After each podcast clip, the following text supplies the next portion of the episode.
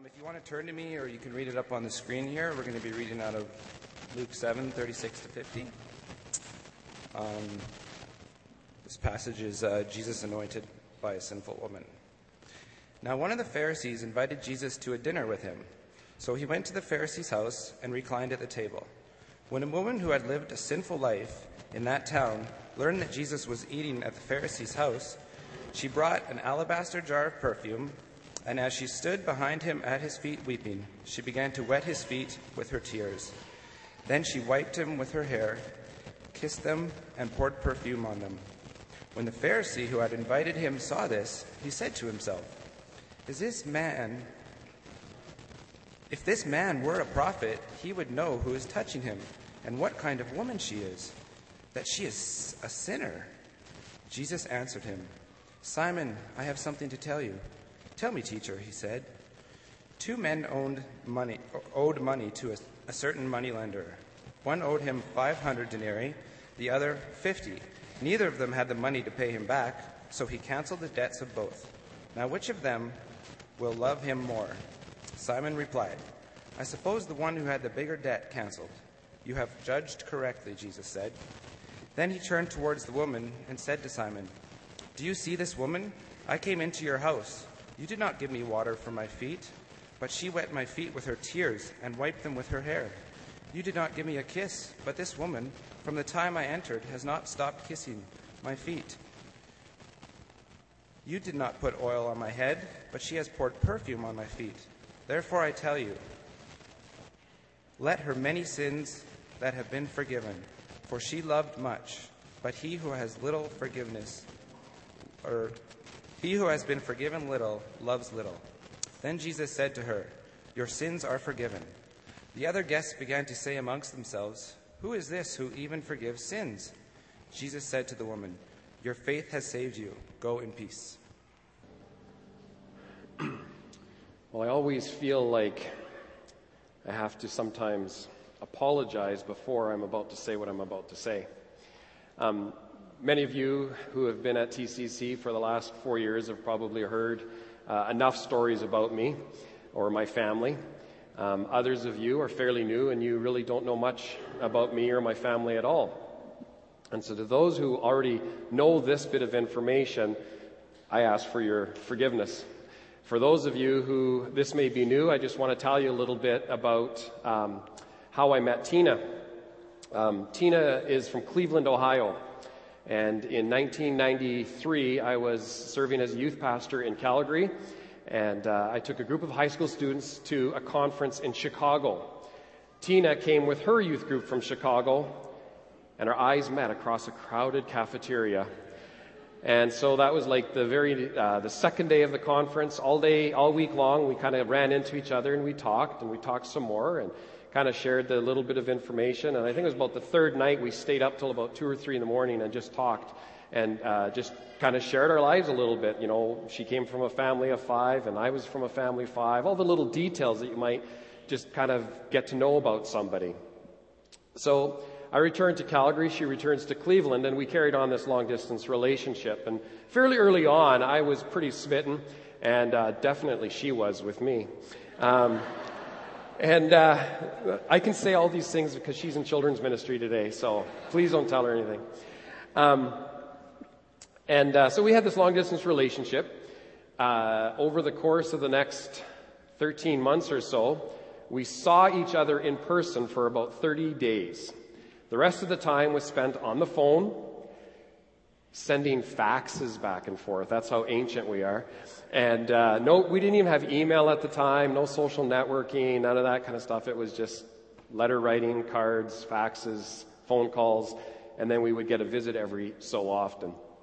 Well, it didn't take me very long to know that this was somebody that God had brought into my life and, uh, and so we had met in July. The following February, we got engaged, and then we were going to get married in September in Cleveland.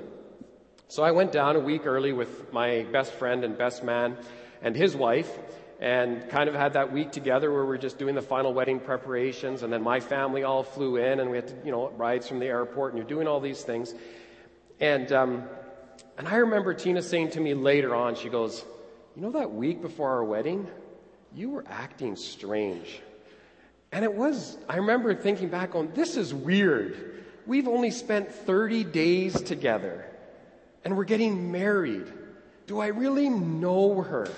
Or do I just know about her? Do I just know some of the details of her life? But uh, do I really know her character and her, and her personality? Well, the day came, and uh, actually, I got a picture of this, and you'll see this here. Like, look at that young, smashing couple, eh? Look at that. Young, really young, young looking. I'm much grayer now already. Um, this was the before, I mean, this was the after wedding. So we're, we're after the, we're, we're married. We're, this is it. We're, we're done. But if you just go to the next picture, this was me about five minutes before the service. Behind the platform with my best man going, Oh Lord, help me. What am I doing? It was a scary time. I mean, did I really know what I was getting into? And do I really know her? And in just a few minutes, there was no going back because this was going to be a lifelong commitment.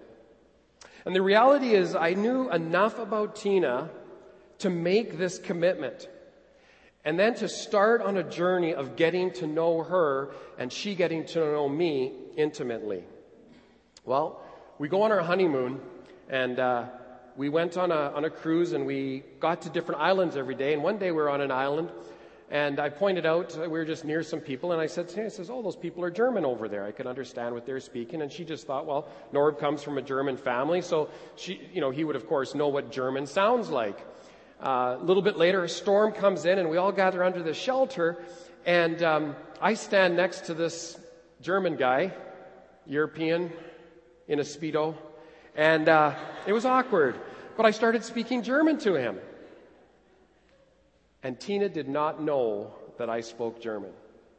Something that basic. And it freaked her out. She's like, How could I not know that? You would think I would have known that. I would have put it together. I, I, I would have thought I would have heard him speak to his parents. She actually, I think, met my parents once. We, she came to Calgary. We drove to Edmonton. And so she's like, What else don't I know about him? And, uh, and so we were both kind of into this. Now, 18 years later, we certainly know each other more intimately, but we are still continuing to grow in intimacy. And the fact is that in any relationship, we can choose intimacy, to go deeper, to make ourselves known and to be known. And this is especially true when we become a follower of Jesus. In fact, intimacy is no longer an option, I believe. We must choose intimacy. Let me explain. In the passage that Jared read for us this morning, we find two people on two paths. And so in Luke chapter 7, we read about these two people who encounter Jesus on very different paths. Jesus invited to eat at Simon the Pharisee's house. Simon doesn't give Jesus a kiss when he walks in, even though that would have been the custom. Typically, the custom would have been to, to wash the feet of your guest, or at the very least, have a servant do it for you. Jesus' feet went unwashed.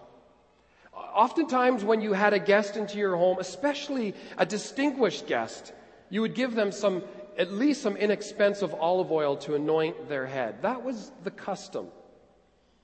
But Jesus entering Simon's home, none of this happened for him.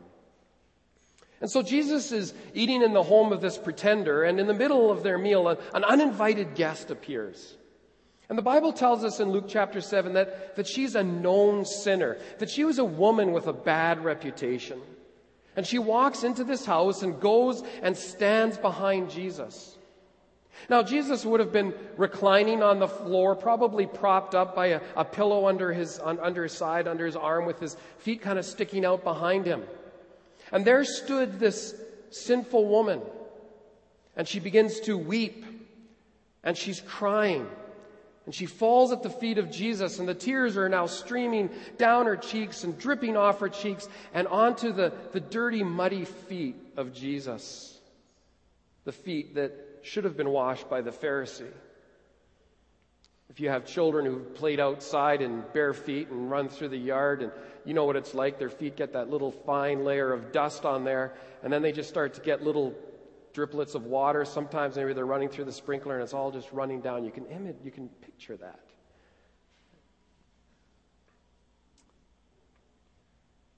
And as this is going on, the woman sees that Jesus' feet are not washed. And she now sees how her tears are making some of the dirt run off his feet. And so she undoes her hair.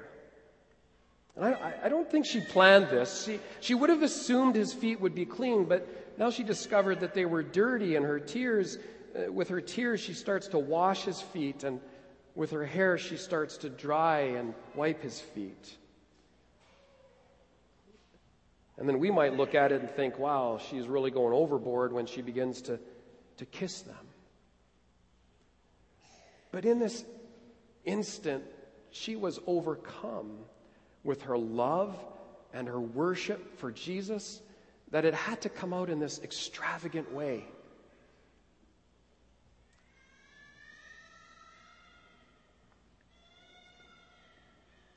She takes out a jar of perfume that she had and she pours it on his feet. So I want you just to freeze that moment, that image, that scene of the two different paths, the two different people. And we'll come back to that in a moment. But keep this story in mind while we talk a little bit more about intimacy. Let me first give you a picture of intimacy. In my relationship with Tina, and in fact, maybe in most relationships, I'm not always the most sensitive person. I'll say things that I wish I hadn't said, I'll blurt things out that I wish I hadn't said. And um, and, and this is sort of an aside, I'll tell you this now and it'll make sense later, but I also like to sleep. and I'm a very sound sleeper. I can fall asleep just about anywhere and um, sleep through just about anything. And so the night that Lucas was born, I was at a meeting at the church, and Tina called and told me that she was having contractions. So I said, Well, could you just hang on a little while? I'm, I'm busy. I didn't say that. I'm not that bad. Kidding. I went home and we drove the 45 minutes into Ottawa, and you know she was admitted into Ottawa, into the hospital, and and it was around 11, 12 o'clock at night, and she had gotten her epidural, and, and I kind of thought everything was going to be okay for a while, and uh, I kind of thought that you know she's comfortable now, she's just going to kind of settle for the night, and we'll pick it up in the morning. And so I said to her, unfortunately, um, do you mind if I get some sleep? This could be a long night. Tina's never let me forget that. It comes up often in our conversations. Now, I'm not sure if you know this or not, but, but when a baby is born, it cries a lot. It has no other way to communicate, no other way to say what it wants or needs. Uh, when our children were babies and they were crying, I, I never really knew what was wrong. I could never really figure it out. But Tina had this ability to, to know if they were crying and know if they were crying because they were hungry or had a dirty diaper or they were tired or just needed a good burp. And I'm sure in those early months of being parents, Tina would sleep kind of with one eye open. and the slightest peep, and she would just shoot out of bed and peek into the crib. And, and, almost by the tone of the cry would know if Lucas or Anna needed a bottle or needed a diaper change or just needed some calming assurance or a couple of pats on the back. Now, I, of course, was completely oblivious to this never actually knew that this happened until I heard about it in the morning. The fact is, Tina had this intimate, intuitive connection with both of our children. In fact, I think it's safe to say that there's almost no relationship more intimate than a mother and her baby. Because a mother is able to know and understand her child's wants and needs in a way that no one else can. You've probably been in a room before with friends or family and a baby starts to get fussy. And, and all of a sudden, everyone's passing this shrieking baby around, hoping that somebody's going to be able to calm it down. And even other mothers, they think, well, this works with my child and I'm going to try this and it doesn't work. And it's not until the mom walks into the room and it's almost by just the tone of her voice or the sound of her voice that the baby can often begin to settle. There's this intimate relationship where the mother knows the child and the child knows the mother. And really, that's what intimacy is knowing and being known completely. And in a picture, this is intimacy. And until you've witnessed that kind of relationship where you know and are, are known completely, you won't know what intimacy is. I could read you the definition, explain where the word comes from and how the word is used, but you wouldn't really know what intimacy is. You would just know about intimacy. It really is something you need to discover over time, something to experience. And fortunately for us, we worship and serve a God who knows us and desires to be known by us.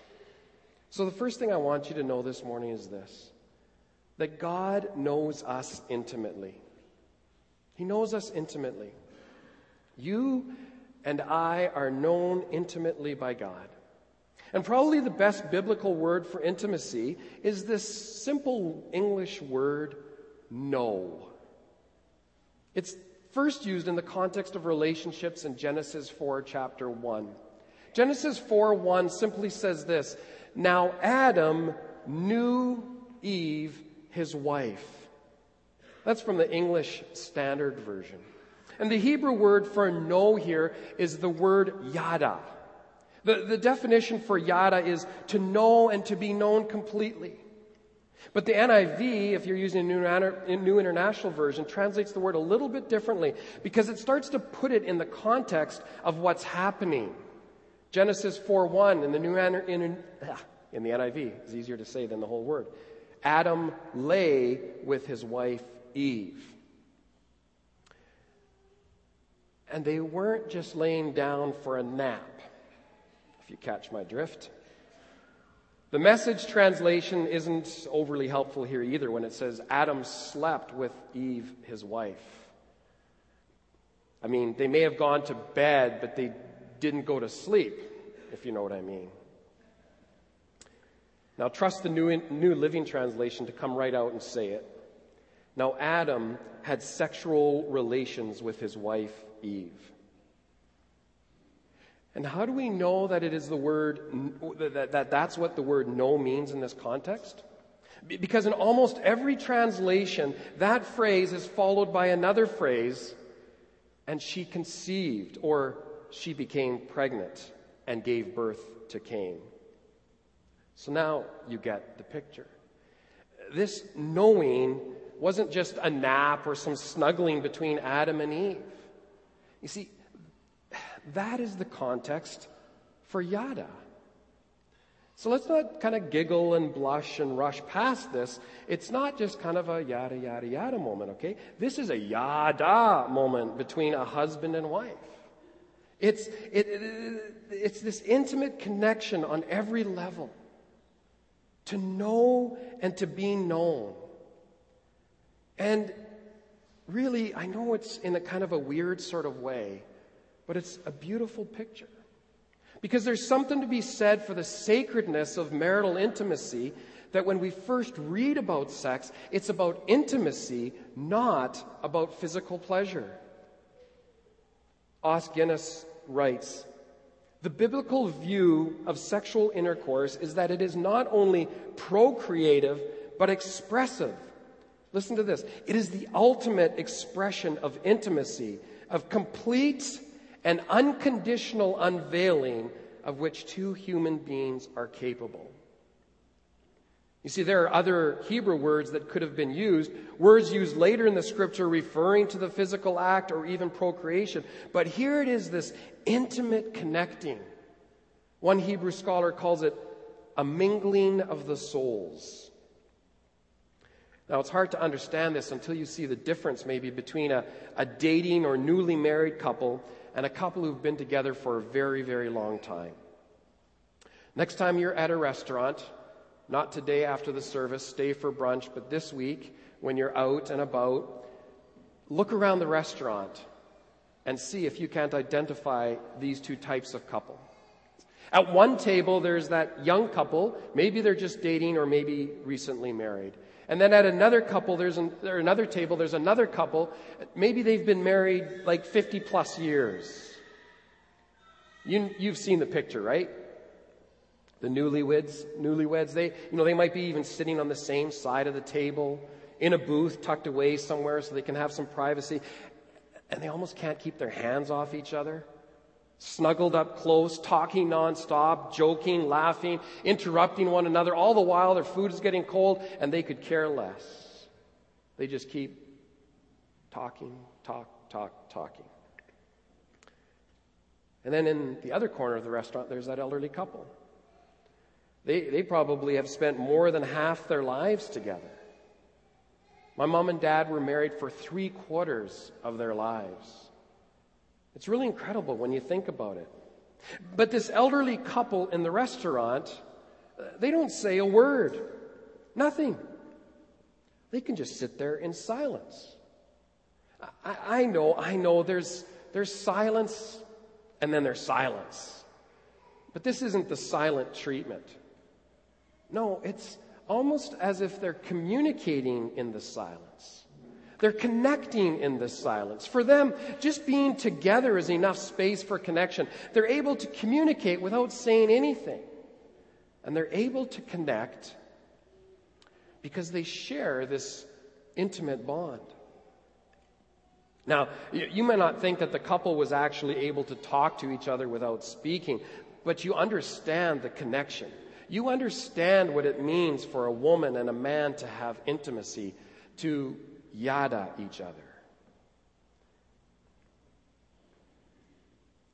And if you trace the use of yada through the Old Testament, you'll find this word used over and over again. And here's maybe the weird part it's the same word that's used to describe God's relationship with us. Over and over, yada is the word that's used to describe how God knows you and how he wants to be known by you. It's strange, I admit. But this same word, this same connection used to describe a man and a wife, is used to describe how God wants to know you. If you're, if you're married, think of the, day in, day out connection you have with your spouse how deeply you know her or him, how intimately she or he knows you, that you can sit in silence and still communicate.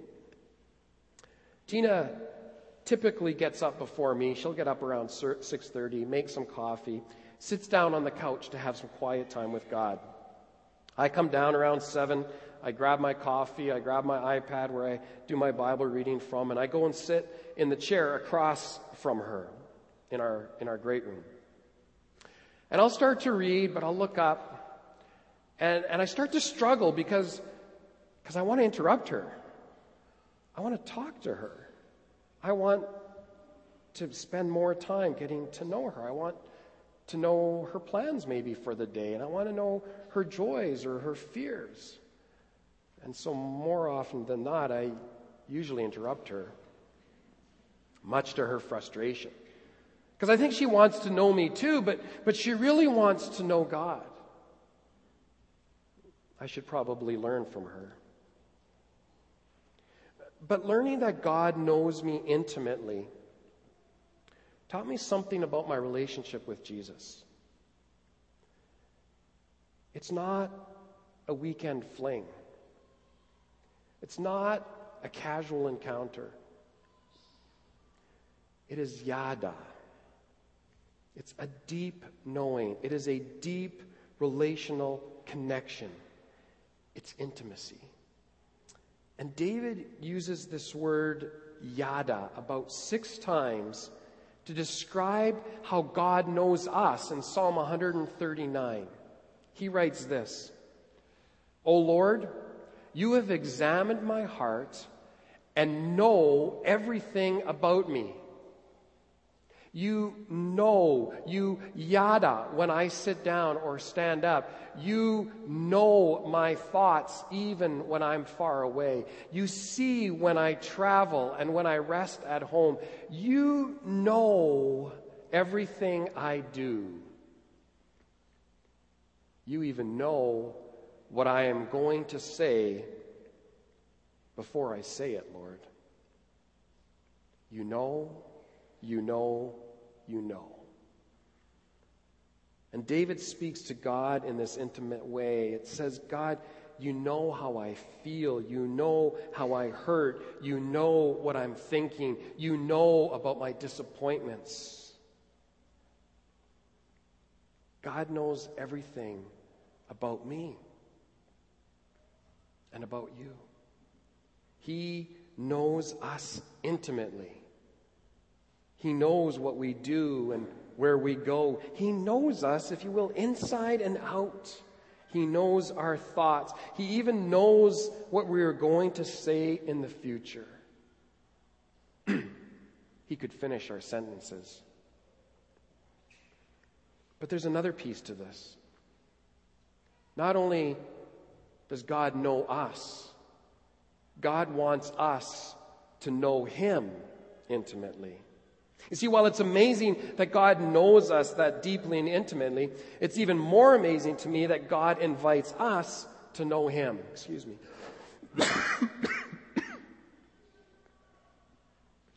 God desires for His soul to mingle with ours. For some crazy reason, the Creator of heaven and earth has offered an invitation to you and to me.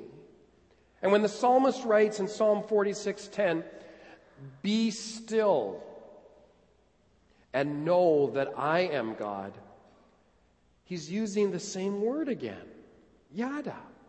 God wants to be known intimately by us. And here's the thing. I always read this verse and I always saw this kind of be still part as, you know, just sit down and be quiet and be reflective. Kind of don't move, just rest in His presence. But that's not actually the meaning of the word. It means to abandon, to become helpless, to let go, to surrender, to lay down your arms. God has opened his heart and said, Listen, I want you to know me more closely and intimately than you know anyone else. I want you to know my heart, to connect with me on a level that only can be reached through the most vulnerable intimacy. I want our souls to come together, for both of us to know the other deeply and completely. But to do that, you are going to have to surrender yourself, to die to yourself. Doesn't that sound familiar? If you've been here the past two weeks, ever since we started this Not a Fan series, that's been kind of the theme verse for us, Luke 9 23. If anyone would come after me, he must deny himself and take up his cross and follow me. The denying of ourselves. It's really quite an invitation.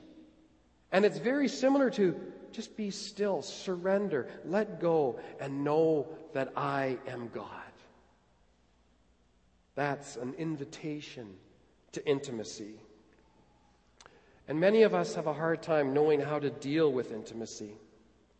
We can do pretty well at avoiding it, but when it's right in our faces, some of us kind of lose it. We're a little bit uncomfortable with it. And that's not surprising because one of the most common responses to intimacy is fear. You can understand that, right? Because honestly, intimacy can be scary because it inevitably allows or involves allowing another person to know you deeply, allowing yourself to become very vulnerable. And many people fear intimacy with others and ultimately with God because they know that at times vulnerability and pain go hand in hand. So many people have experienced a betrayal or a, a, crushing blow from someone close to them. They, they opened up, they shared a part of their lives that no one else knew. They made themselves vulnerable, and then someone let them down. They were burned, and disappointed. But here's the thing there can be no intimacy without vulnerability. When we make ourselves vulnerable to God, we know He's going to find some things in our lives that we're not proud of. Think of that sinful woman that I described at the beginning in Luke chapter 7. A woman with a bad reputation. She knew that she had sin in her life, that it would have made her unworthy to touch the Messiah. And because we've all fallen short, we know that God's going to look into our lives and find things that He doesn't condone. So it kind of makes sense that many people might be afraid of that kind of vulnerability. But followers of Jesus Christ know that there is so much to be gained from intimacy with God. Because then we know that He's there for us through any pain we endure, any embarrassment we have to face, any challenge that is put before us. That comfort, knowing that the God of angels' armies is always by my side. That can only come through intimacy. To know without a shadow of a doubt that God has your back. And so, since God knows us intimately, and God wants us to know Him intimately, we're ultimately faced with a choice. We must choose intimacy. We have often failed to embrace intimacy with Jesus because we've created a system, I think, in the church, and I grew up in, in, this, in this system, if I can call it that, that was focused around learning. Not unlike Simon and the other Pharisees. They knew everything there was to know. And our default setting is almost always knowledge and not intimacy. We, we tend to know a lot about Jesus instead of truly knowing Jesus. I mean, just think about it for a moment. We love having Bible studies, many of which include having some kind of workbook that includes curriculum for working through a particular book of the Bible. Sermons are typically instructive. Pastor Ken and I, we like to teach the Bible. We like to study the Word of God, and we like to share it with you. But do we know Him? Maybe we grew up going to Sunday school and we memorized verses in the books of the Bible. I mean, I wonder, could I just do a show how many of you have ever competed in a sword drill? How many of you have no clue what a sword drill is? Just a few of you. Okay, good. Here's the instructive part again. Okay? Your Sunday school teacher, when they're looking to kill time at the end of the class because the pastor was going too long, said, Okay, take out your Bibles and you'd say, okay, the first one who could find Leviticus 18:22, and everybody would frantically look because they knew that it was Genesis, Exodus, Leviticus, Numbers. And you would bounce all over the Bible, and oftentimes we would never really know the verse or even spend time knowing the God who was being described in those verses. But boy, we found great pride in beating everyone else to that verse. Now, please don't get me wrong. Studying and learning from God's Word is invaluable. In fact, one of the ways that we get to know God is by studying His Word and understanding His character and what He was like as we read in the Bible and spend time in the Word. Jesus himself referenced and read and quoted all kinds of passages from the Old Testament. I think there's more than enough proof that he had studied God's word with great care and diligence.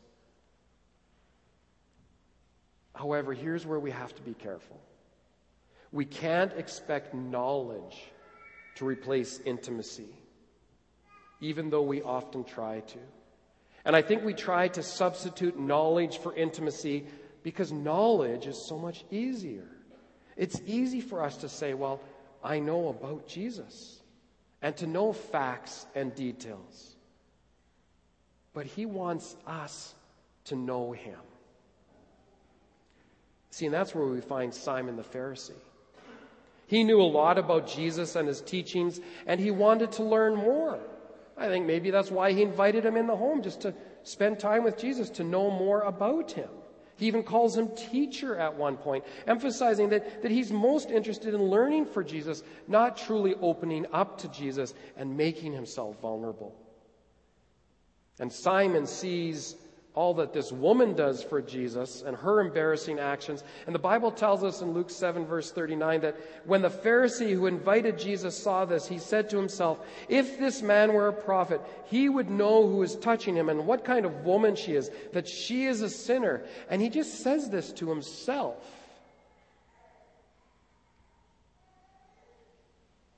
But Jesus, who knows us intimately, who knows our thoughts, who knows what we're about to say before we even say it.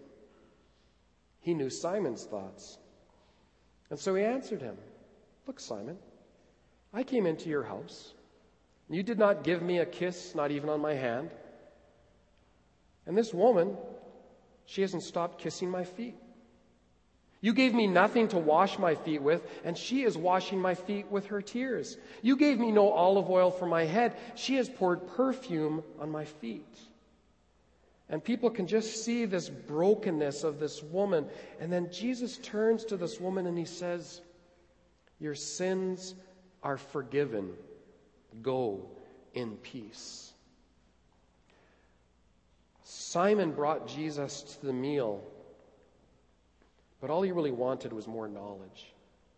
He wanted to keep things shallow, and he defined his relationship by not washing Jesus' feet, not caring enough to kiss for him, not being willing to anoint his head. But this woman was willing to open up to Jesus. She made herself vulnerable, being totally willing to open up and let Jesus know her. Two people, two paths the path of knowledge path of intimacy. Which path are we on? For Simon, it was knowledge because knowledge is safe and there's no need for vulnerability and no need for intimacy. But the woman with the bad reputation, she opened up her life. She was willing to be vulnerable and she found intimacy. And so it's up to you and to me. Will we choose intimacy? Will you let Jesus know you? Will you embrace the close and intimate relationship that He wants to have with you? Not to keep Him at an arm's length, not to keep Him at a safe distance, but as Brad prayed this morning before the service, 100% in, 100% of the time. Because with this kind of intimate relationship, is when we truly know the depth of the forgiveness. When we understand what Jesus has done for us. And today, Jesus invites anyone to follow him. It's an open invitation to know and to be known by the one who gave his life for us who took up his cross for us. And I pray this morning that even as we gather around this table, that when we hold the bread and the cup in our hands and we come before God and we make ourselves vulnerable, and maybe we even admit that says, I've done this many times before. But maybe I just did it out of routine and repetition because that's what I've always done since I was this old. But maybe you have the courage today to say, Lord, I want you to know me. And I want to know you. And what is it in my life that you need to deal with? What is it that I need to acknowledge? What is it that I need to do? What is it that I need to change? What part of my character needs refining? And my hope and prayer is that even this morning, in the quietness of these moments, that God would speak to you and to me and to begin to do a work that we could say, you know, I don't remember much about that sermon on March 3rd, 2013, but I do know that God met me around the communion table as I held those elements and He began to change my life.